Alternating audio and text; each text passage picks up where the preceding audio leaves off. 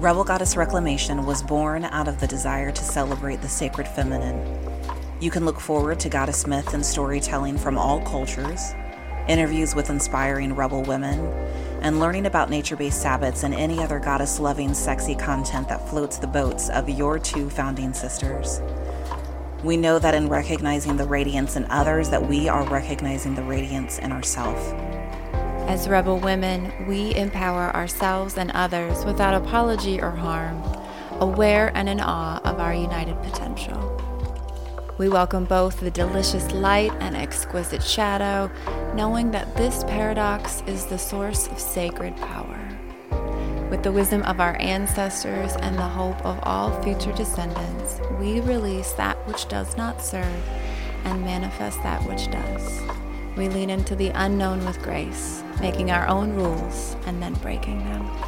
I am your dark sister, Sam. I am your red sister, Sarah. And we are Rebel Women with Teacups. If you're here for just the goddess story and want to skip the tea review, we'll see you at nineteen and a half minutes in.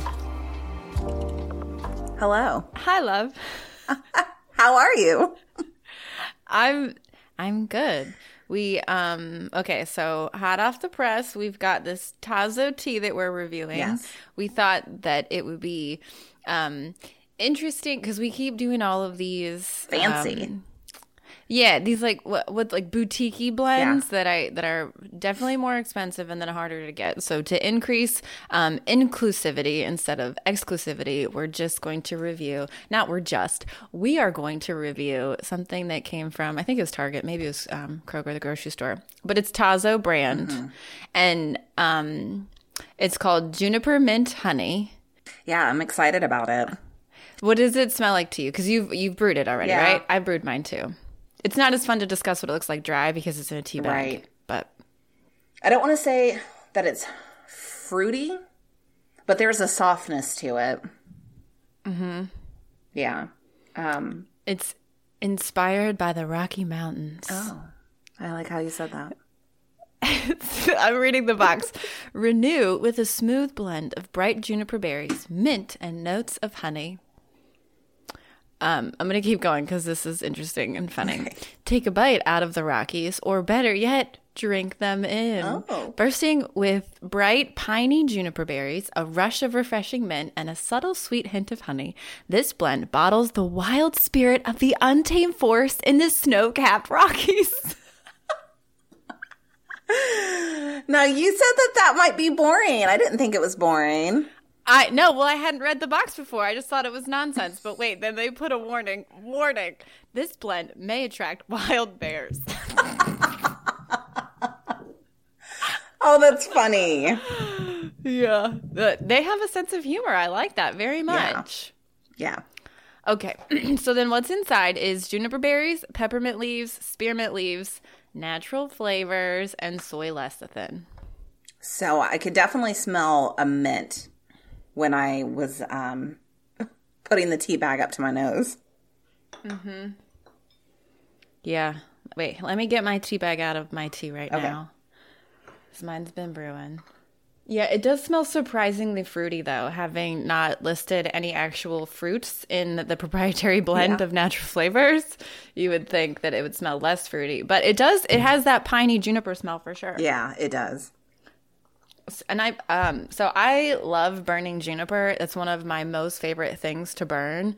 To me, it smells like, um, my grandparents' camper that we mm. went and like to Yellowstone in the eighties in. It, like, I don't know, it just smells like not old vinyl, but that's what I think of when I think about being inside the camper, just like brown everywhere. Yes. Everywhere was brown.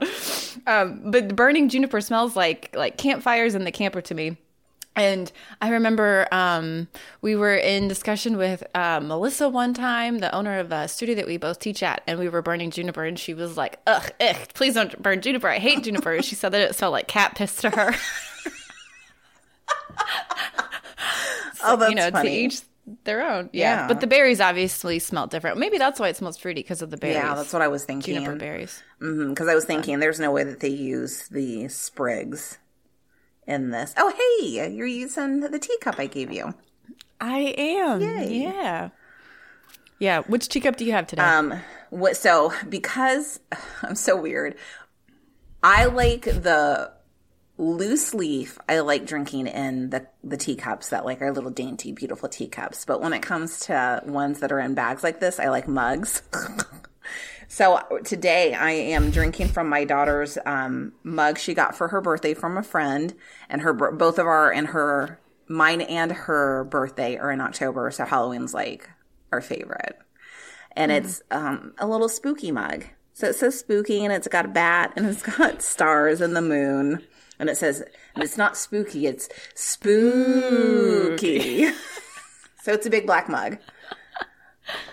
Nice. So uh, I saw you, you took a drink. So I did. Think? I know. I I have to work on my self-discipline. Um, no, that's okay. I took a drink when you were talking about it and realized it. And I was like, oh, I'm just going to set this down. As soon as you called me on the cup, I was like, shit, put it down. He's like, we didn't say grace yet. Pretend it didn't happen. um, okay. So tasting it, um, it does I've it does taste Uh, a little bit sweet and fruity, and it does have um, the the needly, piney, um, sort of like like green forest kind, like winter forest taste to it. Yeah, yeah, yeah. I'm definitely tasting. For me, my palate is definitely tasting more of the fruity part of it. Um, but I think I've said this in a previous um, podcast, but I absolutely love mint. Like mint is, I love it. Um, So I'm pretty sure, I mean, I can definitely taste that, but it's definitely more of the fruity notes mm-hmm. that I've got. It's not bad at all. Um, wouldn't say I wouldn't drink it again. Yeah, for me, the mint is like almost non-existent. It's almost uh-huh. like an aftertaste, but not even a taste. It's like an afterfeel, the way that mint like cools your mouth. Like I can feel it more. I can, I'm more aware of the mint as the air moves in and out of my mouth and less the actual taste on my tongue. If that. Yeah. Okay. Yeah, that makes sense. I was almost going to say if that makes sense, but then I saw this this Instagram, you know, like TikTok video, and it was a feminist woman, and it was like, every time I think of how many times I finish the sentence with, if that makes sense, and it was like her cringing like a whole bunch of times. I'm like, fuck, I always, not always, but I very often finish my sentences with, if that makes sense. So then I thought of that, and then I tried to keep it in, and then you were like, yep, that makes sense. And so you must have like heard it, even though I intentionally kept it behind my lips. Yes, I did hear it. Uh, that's funny. I like that. Uh, that makes sense. It does make sense how many times we ha- we like stop our like grand thoughts with, does that make sense? Am I coming off as too too loud and too much taking up space and too many things? Right. I like that. Yeah. It's just like um, the idea that stop apologizing and start saying thank you. So instead of saying, I'm so sorry I'm late, you say, thank you so much for being patient. Right. And that changes the, the narrative and um, the feel. Because somebody could be totally pissed that you're late, but when you thank them for being patient, it changes – it could change how they feel to where it's not such a negative situation.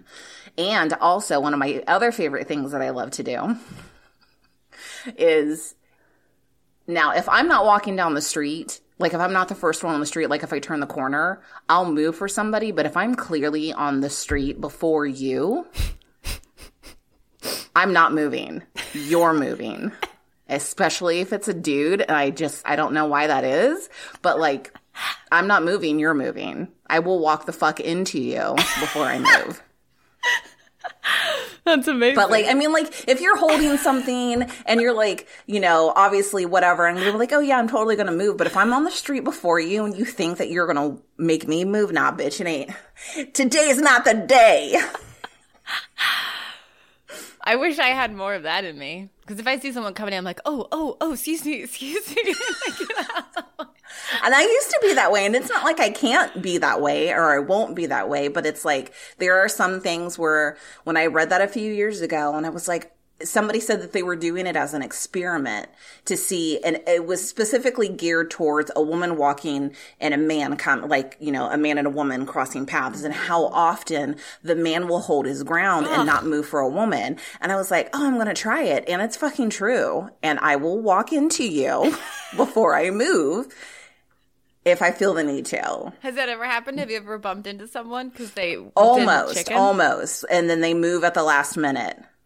Like, so it's like this little, I don't want to call it a power play, even though it may be that, but it's like a confidence booster where it's like, you also need to show me respect as well. And if I was walking down the sidewalk before you, there's no reason why you can't move. Right. Did you ever play chicken on the monkey bars when you were little? Oh, I'm sure I did. I'm sure I did. I can't remember, though. Mm.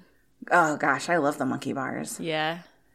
One of my favorite things to do with the monkey bars is, I don't know if I can describe this accurately, but instead of like moving across it like you would normally do, so you're facing the long way, I would turn and face the short way, and I would lift my legs up and over like the thicker part of the bar, and then I would lift myself up and through the small part. Does that make sense? Okay, wait. Am I wait. giving you a – ha, it does not make sense. No. Am I giving you the correct visual?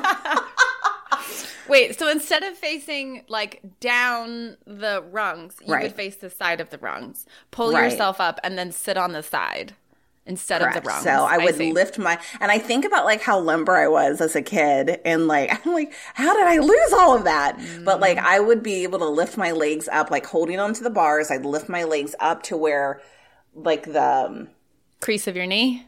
Crease of my knee, exactly, uh-huh. was holding on to it. And then I would be able to pull myself up. Yeah.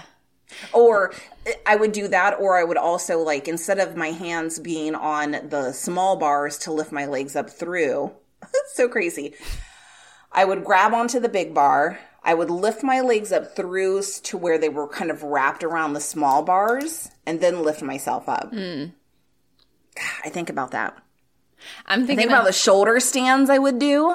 Mm. The shoulder stands I would do with no problem as a kid. And then, you know, as an adult, I don't know yoga as a kid. And then as an adult, I was like, shit, I did shoulder stands all the time. That would be glorious. I need to build myself back up to that. I remember doing – my grandparents had a set of um, monkey bars, and we were there a whole bunch. And I remember mm. doing, like, what you were describing, and then also, like, you get your – you get the one bar in the knee crease, and then you lock the top part of your foot on, like, the next either rung or the next, like, wide part, and then you just, like, yeah. hang.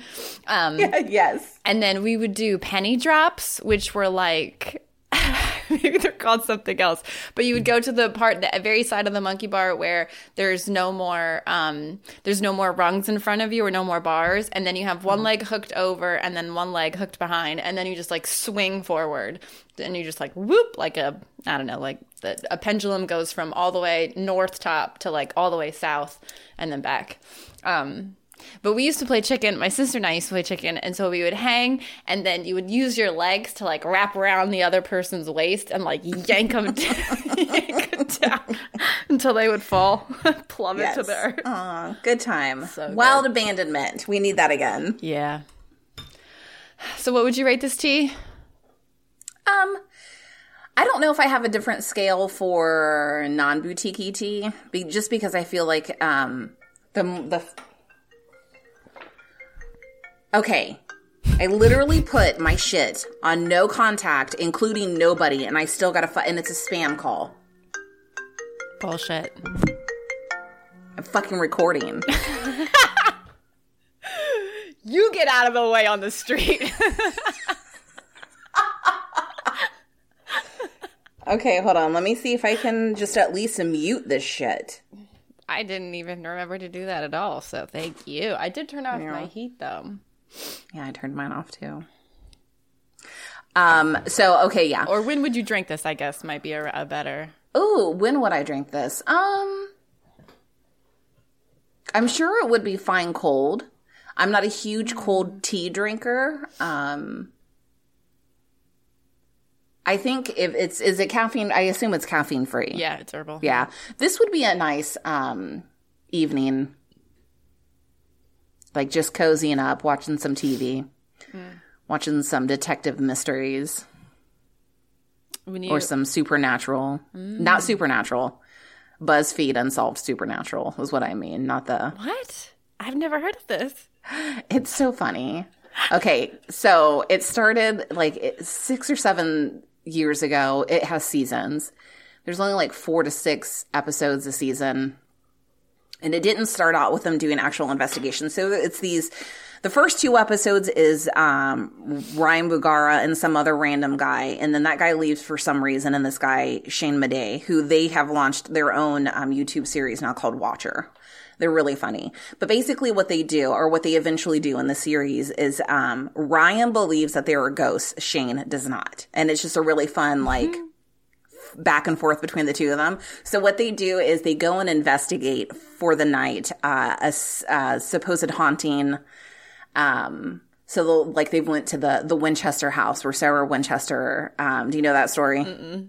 Okay, there it's so much. Her husband created the Winchester rifle. Oh, and, yes, yes, yes. I watched the movie. Yes, yes, yes. Okay, yeah. So. That's kind of, some of the movie is true, but she supposedly had twenty-four hours a day construction because she was told by a medium that if she didn't, the ghost of everybody who was killed by Winchester would come back to haunt her. Uh-huh. And so that's why at one point she had like eight stories in her house until it caught on fire. And like, I think it's down to four stories, but there's like steps that lead to nowhere. There's doors that open to a wall. Because Crazy. Was she trying to confuse the ghosts? I think that was the theory behind it. Okay. And she she did most of the architecture herself because my assumption is that some architecture, architects just thought she was like cuckoo for Cocoa Puffs and was like, I can't work with you. But but there's all there's all kinds of theories. But they'll go to these places or like Waverly Hill Sanatorium or and they'll investigate and to, to try to catch proof. Ryan's trying to catch proof. And then Shane's just like... Come on, ghosts, hit me, punch me, throw me down the stairs because he doesn't believe they're real. It's just a really fun, lighthearted series, and it's enjoyable, and I, mm. and I love it. Mm. They are no longer with BuzzFeed, though, but, they, but they're still doing some – I think their contract is that they're still doing some of the movies or episodes, but they didn't do it this past year because, you know, Rona. Right, right, right. Mm. We just – Ayla and I just got into this glass-blowing reality show. It's fun. Yeah, I mean, it sounds like, okay, you think you know, but it's like really exciting. And I mean, they're all artists and they all have like these inc- these incredible perspectives. And there's like flame workers and then there's like, like you can make vessels or you can make like sculptures. I don't know. It just kind of opened up this whole world. And then so we've been geeking out real hard every night. That's awesome. It's called Blown Away. That's a great title. I know. And it's um it's rated T V fourteen, but I don't know, it says for language, but it's better than so many of the P G thirteen things that we watch, especially when it's like P G thirteen from like the eighties. But yeah. Oh yeah, totally different. Yeah. She's trying to convince she watched The Breakfast Club and then she um which is R, and then we were about to watch sixteen Candles, which is also R. But like it's R for like literally four seconds of boobs. Well, I guess it's full frontal, but it's like a woman in uh, or a teenager in a change not change room, a, a locker room at school.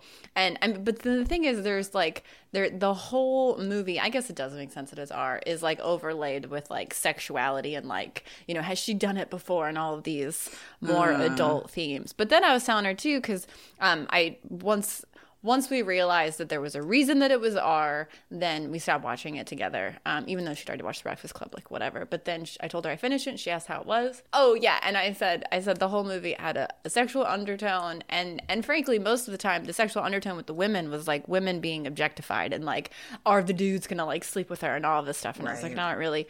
To me it's more troublesome and traumatic, um the fact that it's R through that lens, depicting a woman as though she's like an object and, you know, something to have. Like that to me is more something I would want to stray away from as a parent, instead of just sexuality or violence, because there's R violent stuff, it's like literally everywhere and no one is yeah. has any problems with it. But sexuality, which actually creates life instead of destroys it, is like a real problem. And she was like, Mom, it's just a movie.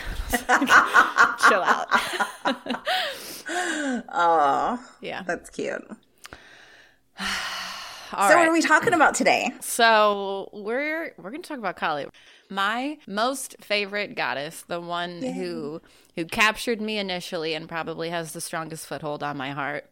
Um and okay, and so I'm going to clear also. So we've so we've actually recorded Kali before, but it was not up to par, and I did not I the the perfectionist one in me was not as pleased with it as I, and it, and she's like, she's just the most important thing. And so it's like, I have to do her right. And so we're redoing it. But then I also realized we put it off. Like, I've rescheduled this, I mean, for weeks.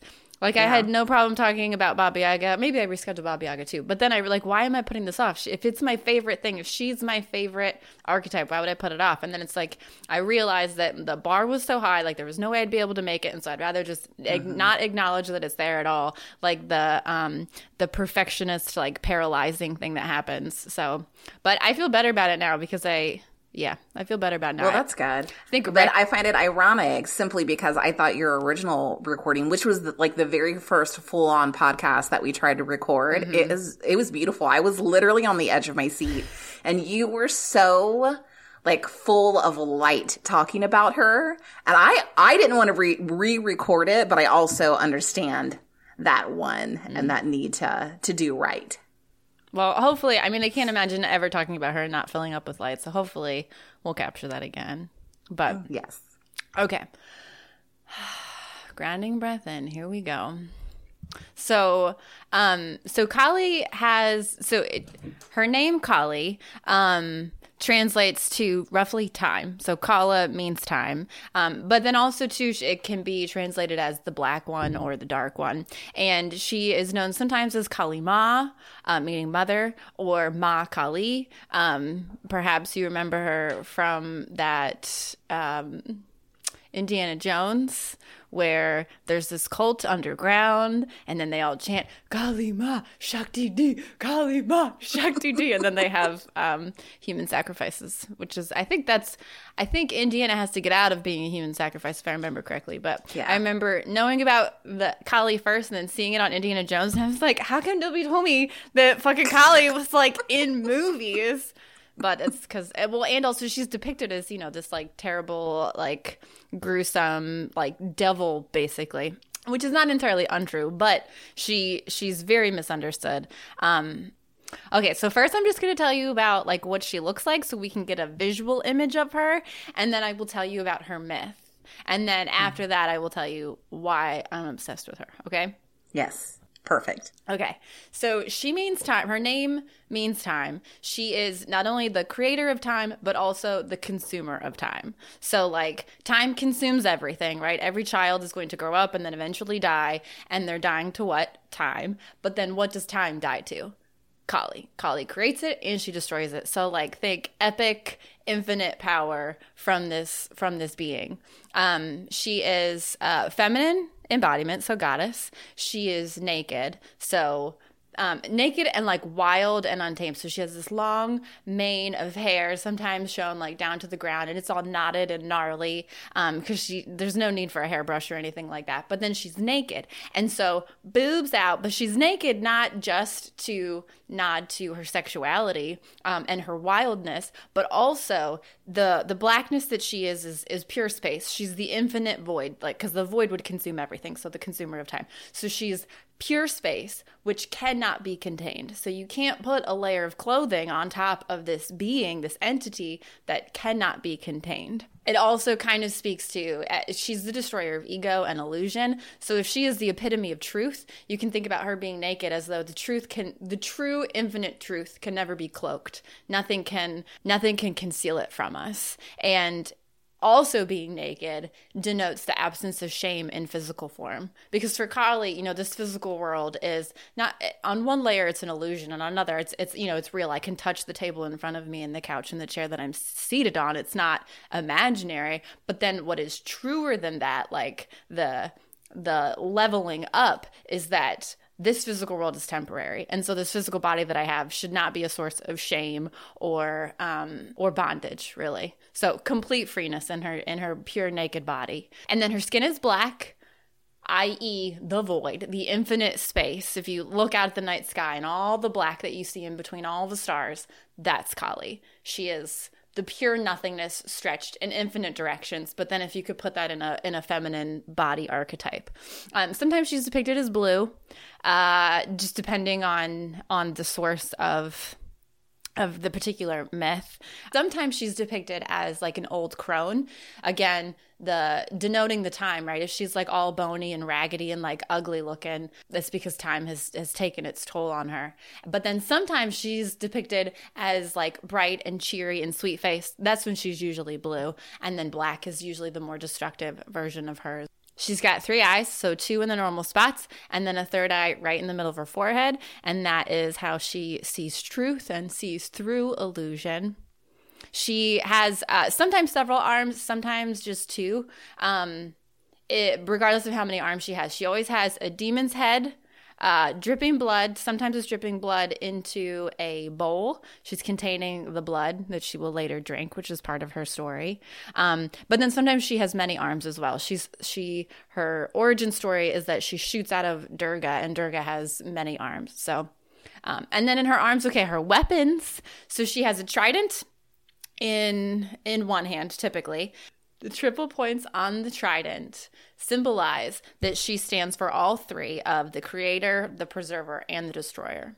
So there's she's she's all of the things together. So she's got a trident. Um, sometimes she's shown with a, a curved sword or a crescent, um, a crescent shaped like a, a sickle. Um, and that is to destroy illusion, to sever the heads of all of the ego demons. But then also, too, the thing that's cool with a sickle is it's actually used for like harvesting and like, you know, sowing agriculture. So not only are you destroying something like you would with a sword, severing the head of something, but you're also reaping something to harvest in the future. So it's like, it's this beautiful kind of a play on non-duality. Um, and ultimately, she's the goddess of paradox, the goddess of non-duality. She's a tantric goddess. And there's different aspects depending on the lens that you're looking at. There's like Hindu tantra, and then there's Buddhist tantra. And so she's got several different names in addition to Kali. Um, sometimes she's known as Chimundi or Chinamunda or Chinnamasta. Um, and so there's different like sort of variations and and like core origin myths, but essentially all of them, she's drinking blood or licking blood off of corpses and demons. Um, one of them, Chinnamasta, she severs her own head. She's like out bathing with her two attendants. So if you look up pictures of Chinnamasta or Chinnamunda, there'll be three women together, and then one of them has their head severed off. So they're bathing, and Chinnamunda's uh, servants, like, you know, two helper women attendants, say that they're hungry. And so Chinnamunda chops off of her head and then sever, like self-severs her own head, and then blood spurts from her neck and then into the mouths of her two attendants. So she feeds her two attendants with her own blood. But then not only that, it also spouts and then feeds herself. So then it's like severed head, goddess, and then three prongs of blood coming out, one to each attendant and then one to herself. So like the death of herself feeds herself. Like, what? Super non-dual, like, you know, trippy paradox. Um, and also the the fear of removing the fear of death, like the ego fear essentially of like what is temporary, like none of that matters because what is true is immortal regardless of whether or not you have a head. And then some people to say too with the um the Chuna, I'm not I don't remember if it was the Chinnamunda or the Chinnamasta, but the the severed head acknowledges the mastery of the mind over the body and over this like temporary nature. So if you can sever your own head, then Then then you've got it.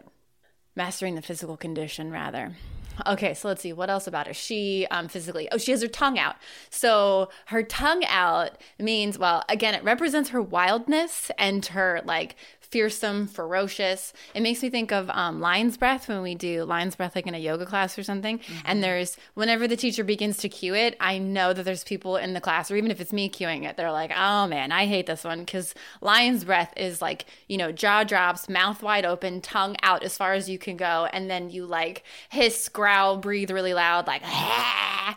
And so she has her tongue out in that, which is cr- so if you think about it, if you're in a class and then you are are cued to do this, then those feelings that come up of like, I don't want to do this in front of people, or this makes me uncomfortable, or like going balls to the wall with it, the the ability to go balls to the wall with it without worrying about someone else's judgment of you or how it's coming out is like the epitome of Kali.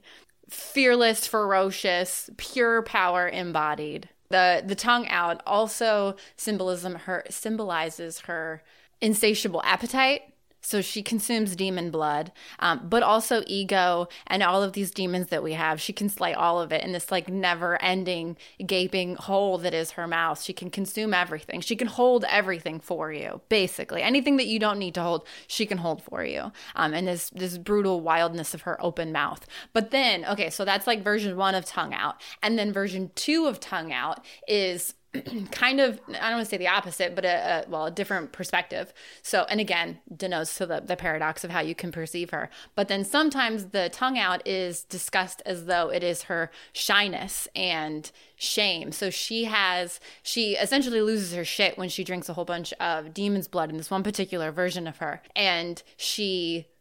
she can't see through the bloodlust, and so Shiva has to stop her. And then when Shiva stops her and she realizes what she's done, she sticks out her tongue in like shy shame. And it makes me think of like kids when you're like introducing kids to other adults or something, and they're like shy and they like hide behind their leg, like their parents' legs. Like I can just see, you know, like a tongue coming out, like in shyness. Mm. It's yeah, yeah, um, yeah. It's a great description. Otherwise, I don't know if I would know. Yeah, w- what that meant. Yeah, I remember first reading it, and I'm like, that doesn't really make sense. But, but then when I thought about that, like, I can see kids doing that. Okay.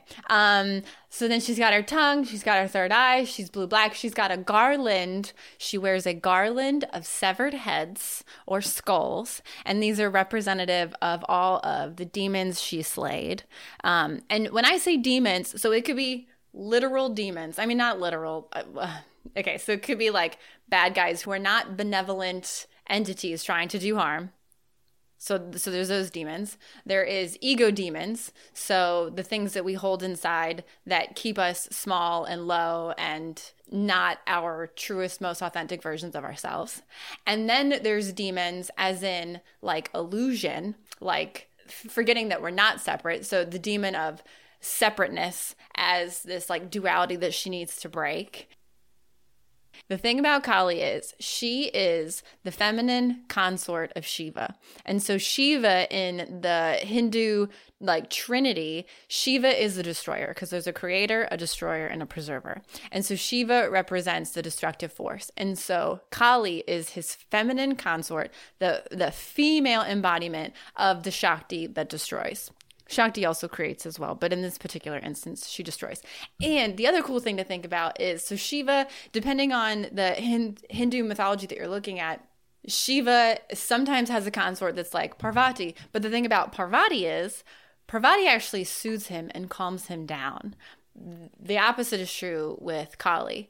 Kali excites him and agitates him and like provokes and encourages him, because compared the two of them, Kali versus um, Shiva, Shiva is like, you know, complete control over his body and over his mental state and all of these things. So then she exacerbates and agitates that. So it's kind of cool that she's like a, an activating force instead of a soothing force. But because of all of these things, she can very easily be misunderstood. And so people think mm. that she's, you know, like super bad news and like terrifying and ferocious and, you know, like devil worshiping kind of thing, which, you know, honestly, I feel like good. If you're going to judge her and get it wrong, like that sucks for, that's your bad.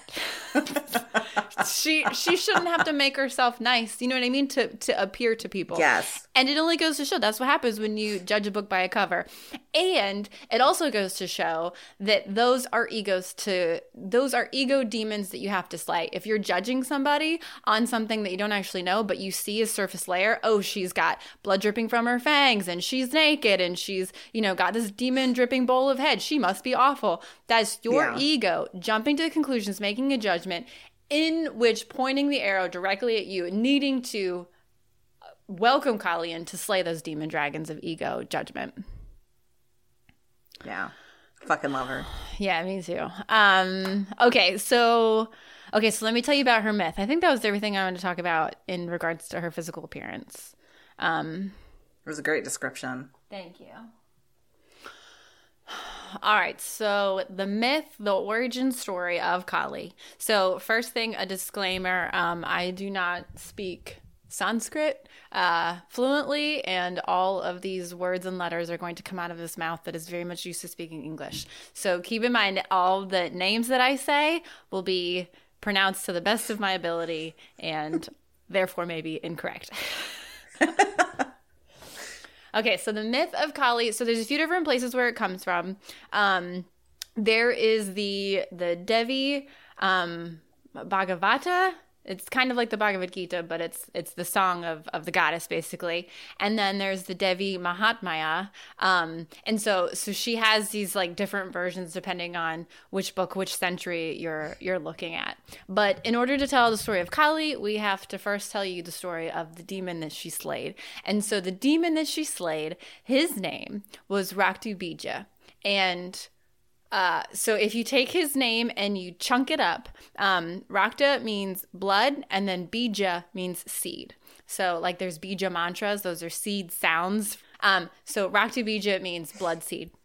And Raktabija, so even before this incarnation of him, if you look at the previous life that he lived, like before he was born as Raktabija, um, his previous life, he was like wreaking havoc in that one as well. And his name was Ramba or Rambashura. Sura. Sura means demon, basically. Um, Ansura does. Uh, or like the opposite of a benevolent entity. Um, and so Ramba and his brother, when they were young, decided that they wanted to do penance to get a boon from the gods so that they could essentially overtake the universe and like be the head of the clan of these Ansuras, these demons. So this is before he's even Raktabija. This is his previous life. He's like super bad news. So he does this penance um, for the god Agni, who's the god of fire, by standing inside fire for a really long time.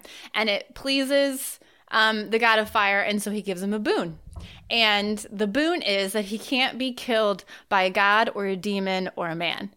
Which the only loophole left is that he's killed by a dead man, which that's eventually how he dies. He's killed by somebody who's put together with like the bones of somebody else and basically killed by a zombie.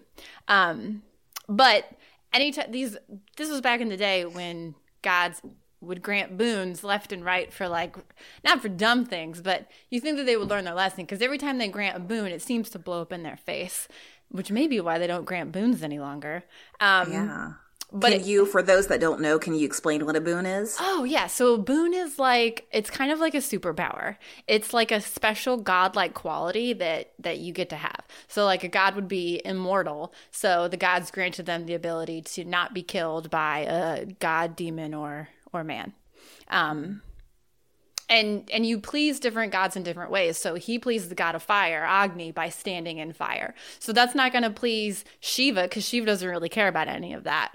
Um, you would please Shiva by, you know, meditating on a mountaintop for seven thousand years. And then she would be like, all right, you're pretty great. I'm going to give you this thing. Um, okay, so that was before he was even Raktabija. He was already like a youth that had decided he was going to be Lord of the Demons. So he was like, had it in his whatever the God version of D N A is to like be a real hard time. Um, but then he gets killed by a dead man. Okay, great. And then he's reborn, Raktabija. Uh sometimes known as like the Lord of the Demons.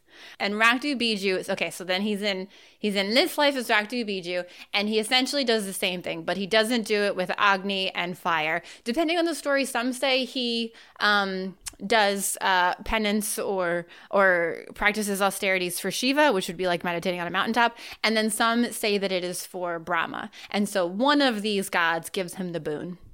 The boon in this particular story um, and how he gets his name is that with every drop of blood that is spilled of his own, every drop of bloodshed, uh, another one of him will be born, therefore making him somewhat immortal. So anytime he's in combat or battle and someone fights him, the bloodier the bite, bloodier the fight, the stronger he gets, because then he'll just multiply in armies.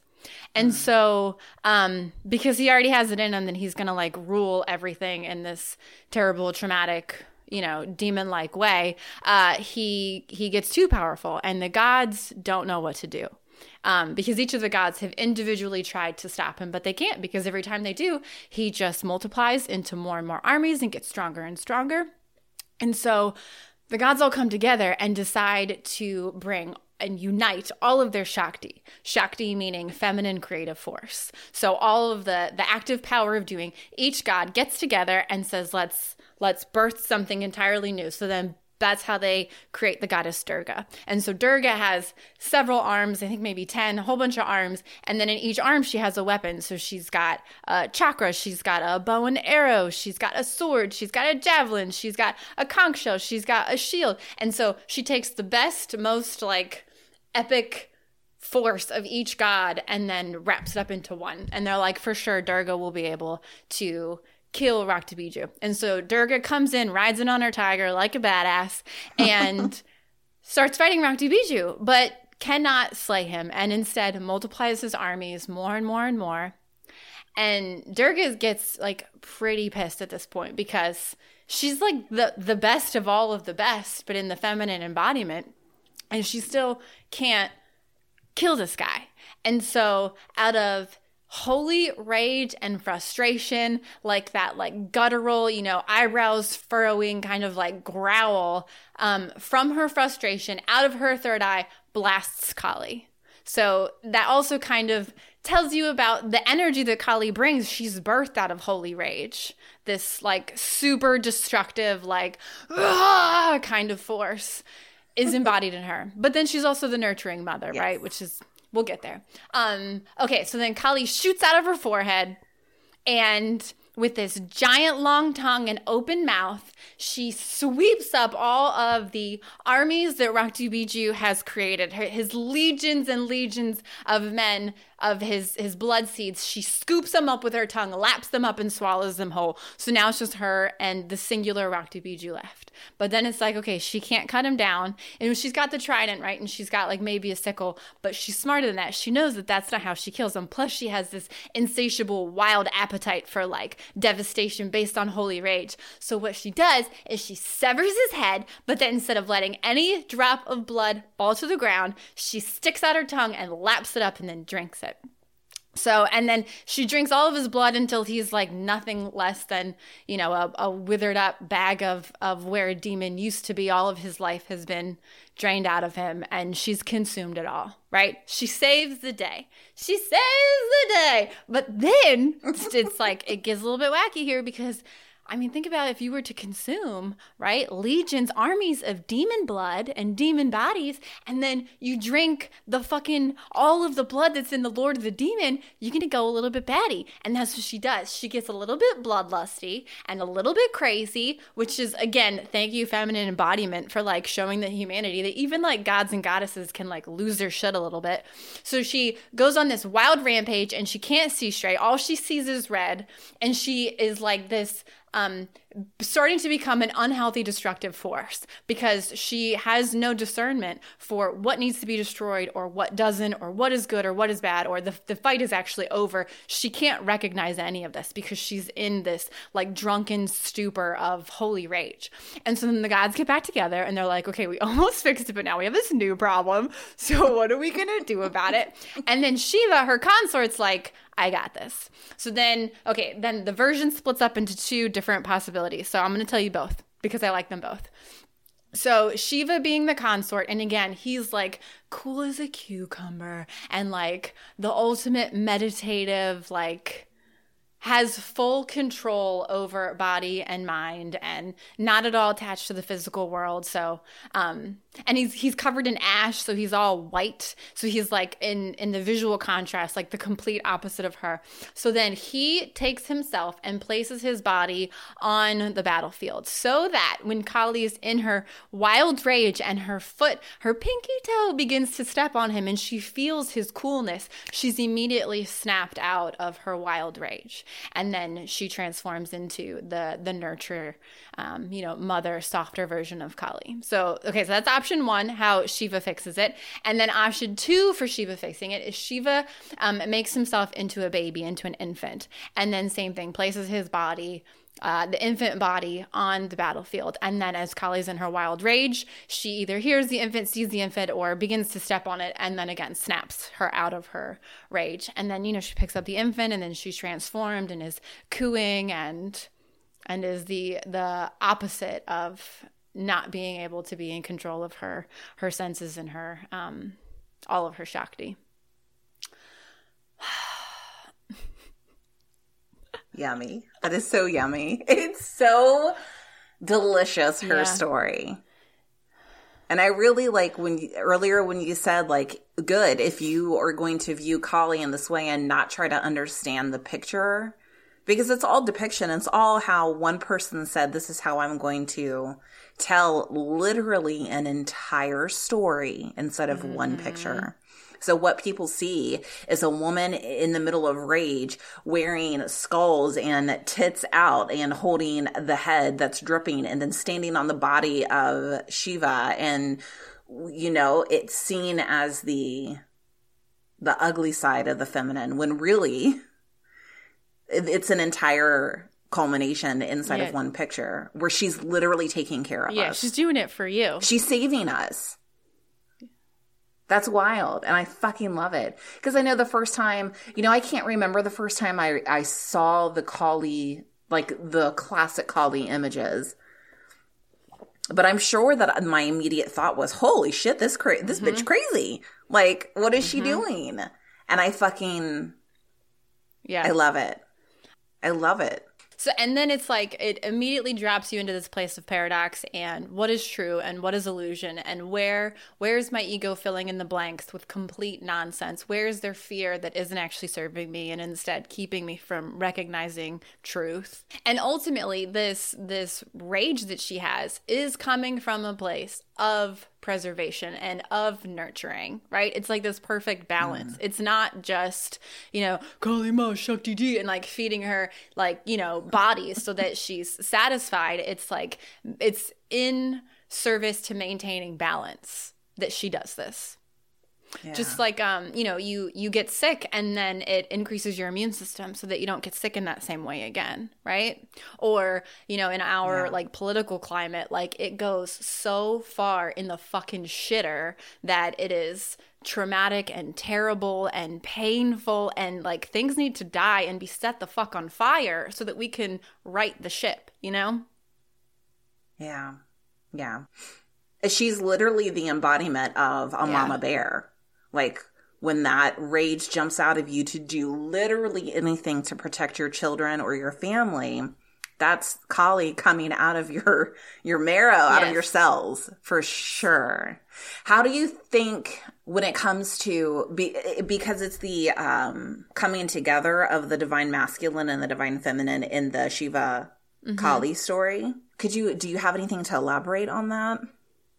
About how it's how because of who Shiva is, and I don't I don't think I've mentioned this before in any of our podcasts because we haven't really talked about um, that the idea that if Shiva is the dancer, Shakti is the dance, and Shakti is the many faces of the goddess, and Kali is one of the Shakti mm-hmm. faces, and how it is how for true balance it is necessary to have both the divine masculine and the divine feminine. And in this instance, in this particular story, Kali is much more of the hot, like you described it, and Shiva is much mm-hmm. more of the cold. Although in Shakti's other faces, it's not the same right. thing. Right.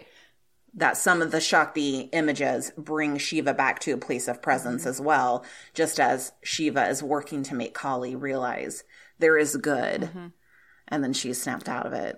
Maybe I maybe I elaborated yeah, on it. You, I don't know. You definitely did, but I can certainly add to it. I mean, yes, because it's we're you and I are very goddess centric, but at the same time, regardless of how much goddess empowerment and feminine empowerment we, you know, pound our fists in the air to, none of that can happen without the support of the masculine, right? It ha- they have got mm. to happen together and in union at some point, because if there's only one, there will indefinitely be imbalance. I mean. Mm. It, as goddess of paradox, right? She she is she is an embodiment of exactly that, right? So she's terrifying, and then she's also nurturing. So she's the balance of both, and she is, um, you know, the the source of time, and she is the consumer of time, and in any aspect, whether it's God and goddess, or whether it's, you know, like in this physical reality, you know, in the century that we're living in, anything that exists without having some sort of barrier or container um, has the potential to become off balance. which is what we see with our mm. existence today and the patriarchy. There was like, there's no, there's no yeah. margin to keep that fucker in line. And so then it's just like running rampant crazy, which again, it, yeah. we describe the patriarchy in that way as this negative connotation, but the feminine has the same potential, of course. It just is a slightly different, um, you know, like visual, slightly different way to perceive it from like a mental cognitive spot. Because keep in mind too, all of these things that we're describing. So first of all, I'm using language to describe these ideas and feelings. So our minds could never truly comprehend what it is to be infinite. Like if there was an entity, some sort of something or other that didn't even exist in space, exist outside of space, that was part of everything and was also the part of, of all of the nothing that doesn't, is pure possibility and the absence of positive, like you you cannot wrap our two hemispheres of a brain around that. So instead, we take something like the edges, the container that is Kali, or any any you know archetype, to be able to understand it, to like chop it up into smaller morsels, to be able to consume it and integrate it and be like, okay, I can see how this sliver of an aspect of the infinite represents itself and and and takes shape and form and promises its existence to me in my life, you know? If you wanted to work with Kali, how would you do that?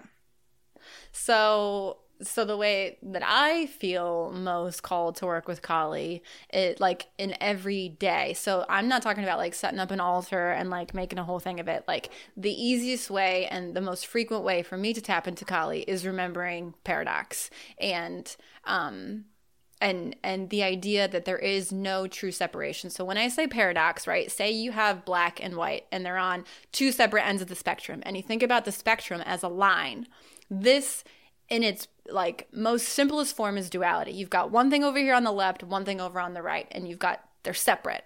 But – that's an illusion. So instead of taking that line, that linear thinking, and if you were to connect both ends from that line, then you would have a circle. And then it's all part of one. So like this idea mm. that darkness and light are separate and that they're opposites, the only way that they're opposites is because they are both describing the one same singular thing, the one like truest true thing.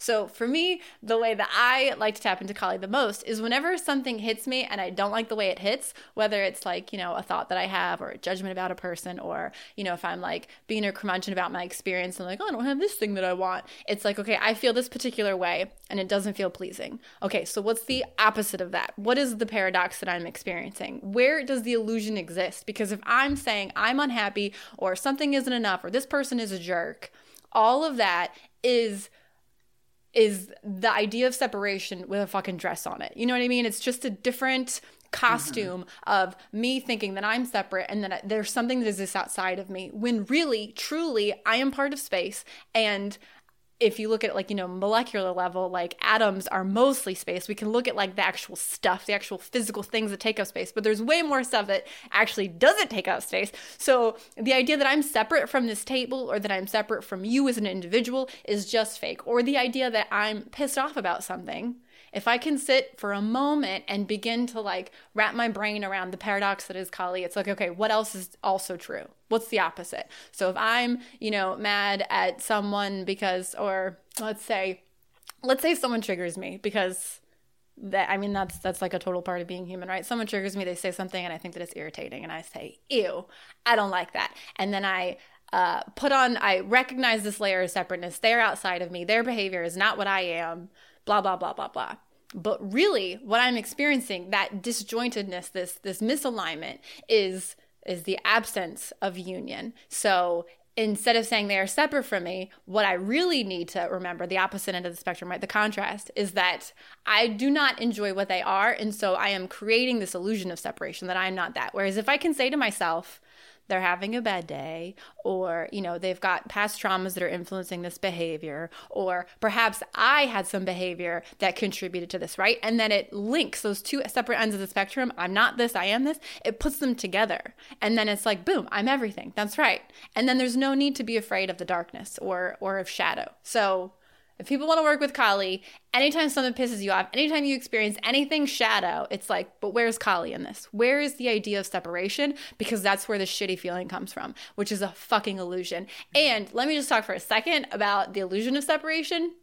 Because Kali, okay, Kali's the mother, right? And she is primal sexuality. And we think, you know, especially in this culture, we think of sexuality as like this like taboo thing. But sexuality is like the epitome of godliness. Because the only thing that life really is, is life, death, and sex. And I don't just mean like people having sex. Like if you look around you, the reason you're surrounded by plants is because they're fucking having sex like all the time. The reason flowers smell so good is because they're trying to have sex sex with other flowers. Everything is just in this constant act of co-creation where there's two separate things and then they're trying to become one, which is, you know, human bodies, right? Like I identify as a as a female and I have this void, this this womb space and this vagina and this incredible vulva. And what do I want to do? I want to make union with something. So whether it's another man or another woman, mm. it's generally, you know, without going into like gender hetero norms and stuff, if you're thinking like man and woman, it's these the idea of opposites. And then what is sex?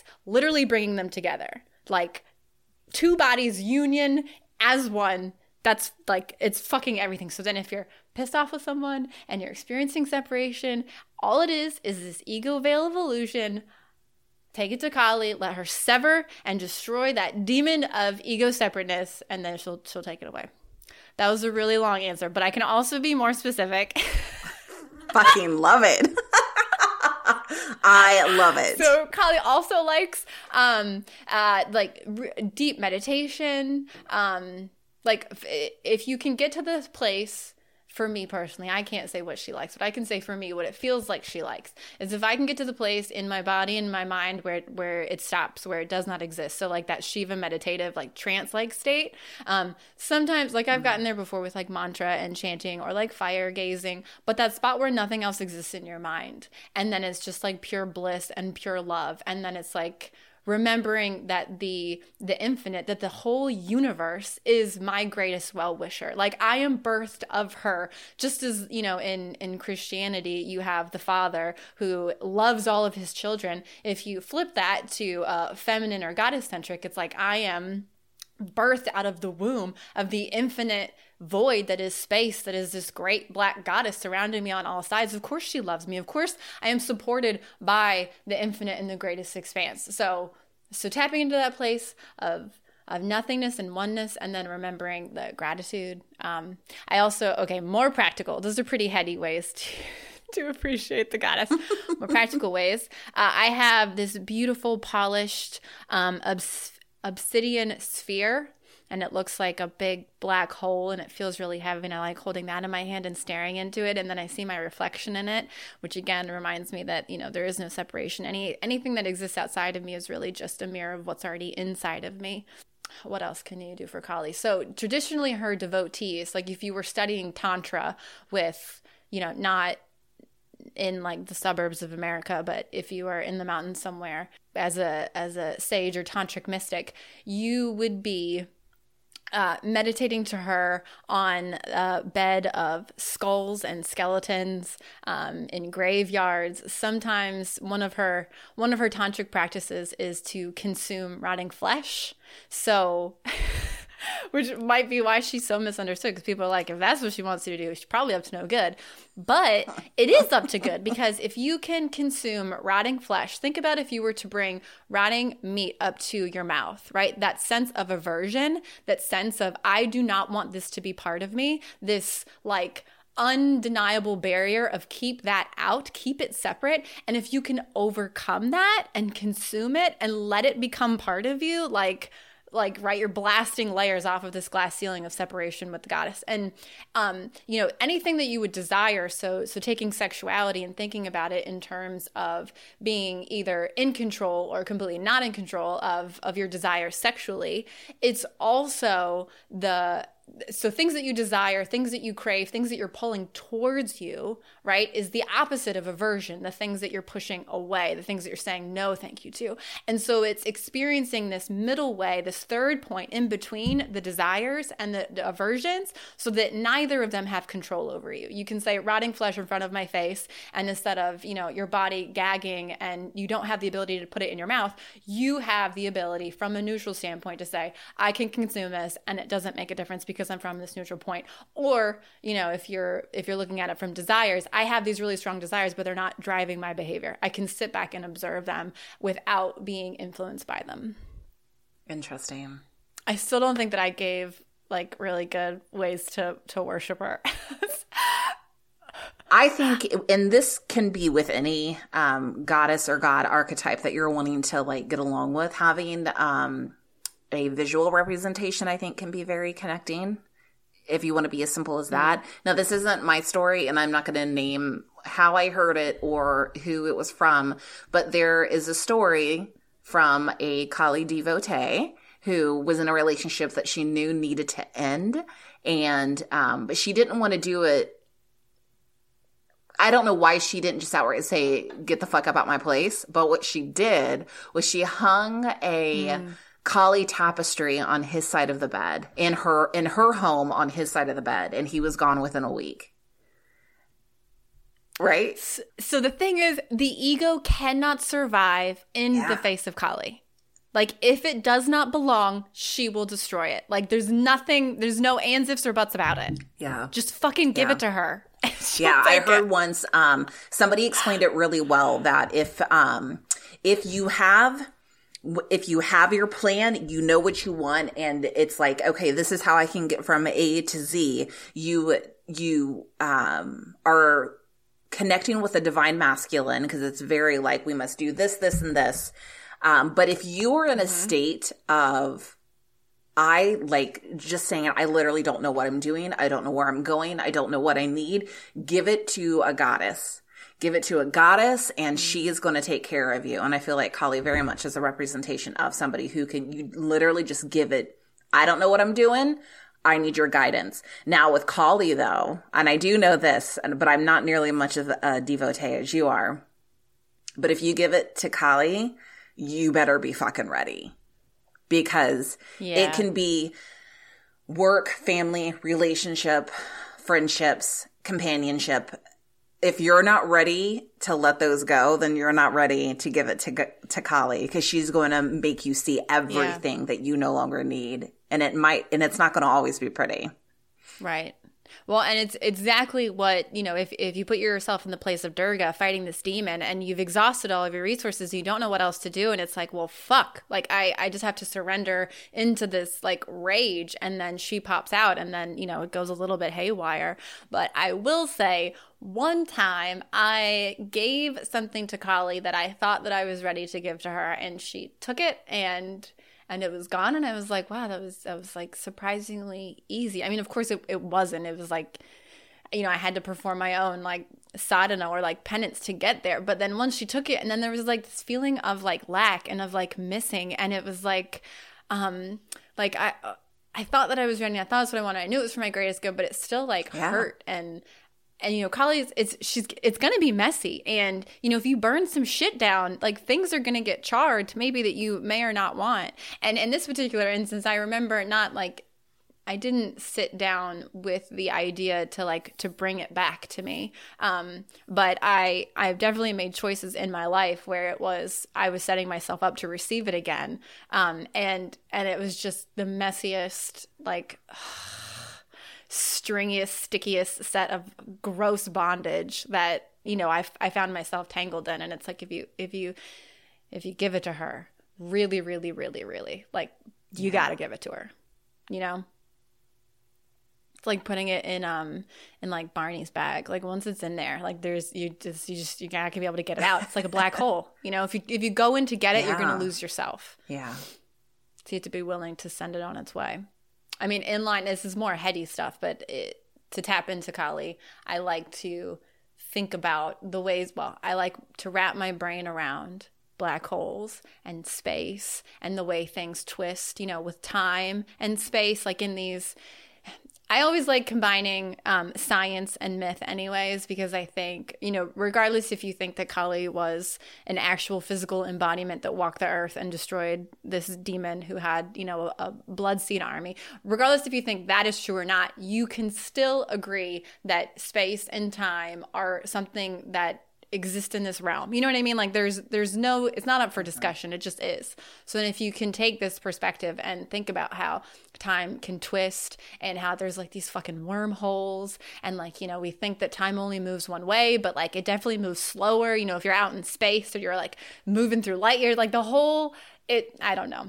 It just, it makes me giggly because it's like kind of fantasy, but it's not actually fantasy. It's like the real fucking world that we're living in. And again, the ego illusion is like, well, if I don't understand it, if there's no proof, then it's not real. It's like, no, you're so wrong. Imagine the most opposite you could ever think of. And then how could you perceive that as truth? Because that's what yeah. that's what Kali is. Do you have any final thoughts? I won't be surprised if we revisit Kali again. Yeah, I know, because I still feel like it wasn't, I mean, I would say it wasn't ten out of ten, but there's there's so much more. It, the if you were to distill Kali energy, like regardless of her form and her myth story or anything like that, she is the goddess of paradox. So there is nothing that exists outside of you. There is nothing that exists outside of her. There is nothing that exists outside of space. It is space or time, right? It is the only container that we know. And it's fucking limitless. And it's what you were born out of. Like, the, like, yeah, the, the nurturing mother. I don't know. It just, it makes me, like, really happy. And it just makes me feel like, not like I have a friend, but, like, there's no way you could ever really truly be alone because you're fucking one mm. with everything. You know? That's beautiful. Thanks. Um, I think that's everything. Yeah. It's like holy rage, whatever, no big deal. It's so much to unpack. It's so much to unpack. It's beautiful. Yeah. So we'll just say this is Kali part like one A, and then there'll just be another, another however many where I'll ramble about Kali. Oh, oh, wait, there was something, though. I had You had said something, and it reminded me, and I know I've told you this story before. Um, okay, wait, Kali's mother, just just real quick. Okay, when I think about Kali as the, the terrifying mother force that acts out of rage, but only to protect and to serve. Okay, so I have this memory of my mom, and this was it. This was in Yellowstone. This was on a vacation in the lovely camper that smells like juniper. And we we went with my cousins. Um, and my cousins, so I have an aunt and uncle, and then they had three boys at the time. And so it was like, you know, like a, a very boy-centric family. And my uncle is like the manliest of men and like, you know, very much like strong guy and like has to play football super hard and like run the fastest and like all the things. And so um, he he took us swimming at, off of this like swimming hole, like river thing while my mom and my aunt were making us lunch, like at the at the camper, at the cars, like making us sandwiches and stuff. So he takes us, takes us swimming. And And so we're in the river, like watering hole, but there's a cliff there. And so he, my uncle jumps off the cliff and like dives into the water. And then he asks his boys if his boys want to do it. And the boys are like, oh, yes. And the boys like jump off the cliff. And I was terrified. I did not want to be jumping off of a cliff because like, I mean, you could like hit your head and like, you just don't know how deep the water is. All of the things that is like definitely not safe to be doing this. And then my sister jumps off the cliff. But by then my mom and my aunt come walking from the car with our sandwiches, sees the like super irresponsible shenanigans that my uncle has put us up to. And then my mom says from like the depths of her bowel and bellies, and she's like, get out.